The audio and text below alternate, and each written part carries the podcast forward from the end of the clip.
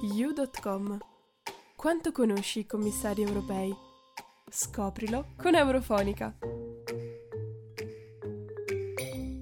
L'avventura di Didier Reinders in Europa non era cominciata nel migliore dei modi dopo la nomina da parte di Ursula von der Leyen.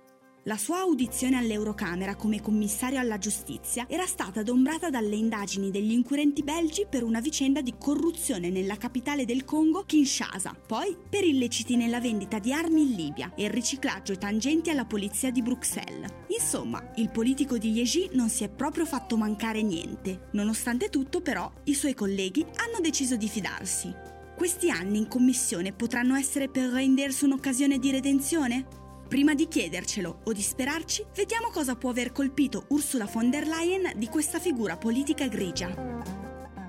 Da Liegi, dove nasce il sei agosto millenovecentocinquantotto, Didier Reinders ne ha fatta di strada. Ultimo di tre figli, si laurea in giurisprudenza nel millenovecentottantuno presso l'università locale.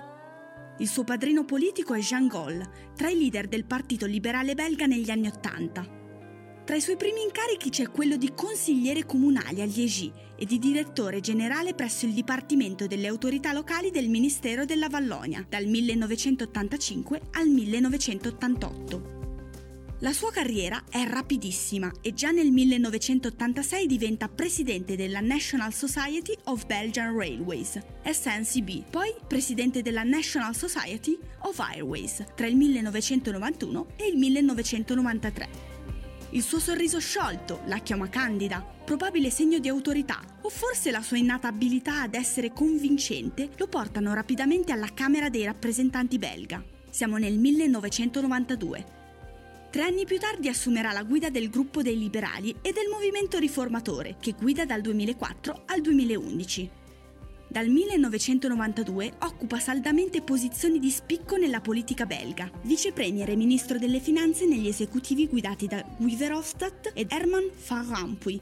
Nel duemilaundici passa al Dicastero degli Affari Esteri e della Difesa nei governi di Elio Di Rupo prima e poi di Charles Michel, un altro nome europeo molto familiare. Uno degli episodi più curiosi e discussi della sua attività pubblica è quello del duemilaquindici. In un evento folcloristico è infatti sfilato con la faccia dipinta di nero, attirandosi numerose accuse di razzismo. Dopo aver pubblicato le foto sul suo stesso blog, Reinders ha però chiarito di essersi mascherato per raccogliere fondi per aiutare i bambini in difficoltà. Da qui emerge uno dei tratti più interessanti della personalità del nuovo commissario della giustizia, quello di saper rovesciare a suo vantaggio situazioni sfavorevoli. Questo talento, se applicato nella maniera giusta, potrà essere utile alla commissione von der Leyen.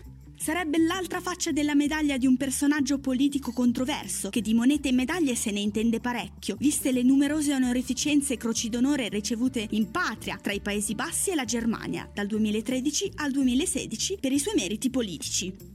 Il fascino di Didier Reinders è indiscutibile, ma, viste le numerose sfide di solidità e modernizzazione digitale per la giustizia e lo Stato di diritto che l'Unione Europea affronterà, non è strano pensare che molti europei avrebbero preferito affidarsi a qualcuno che non dovesse preoccuparsi dei suoi grattacapi personali con il sistema giudiziario. Giorgia Colucci, da Varese, per Eurofonica.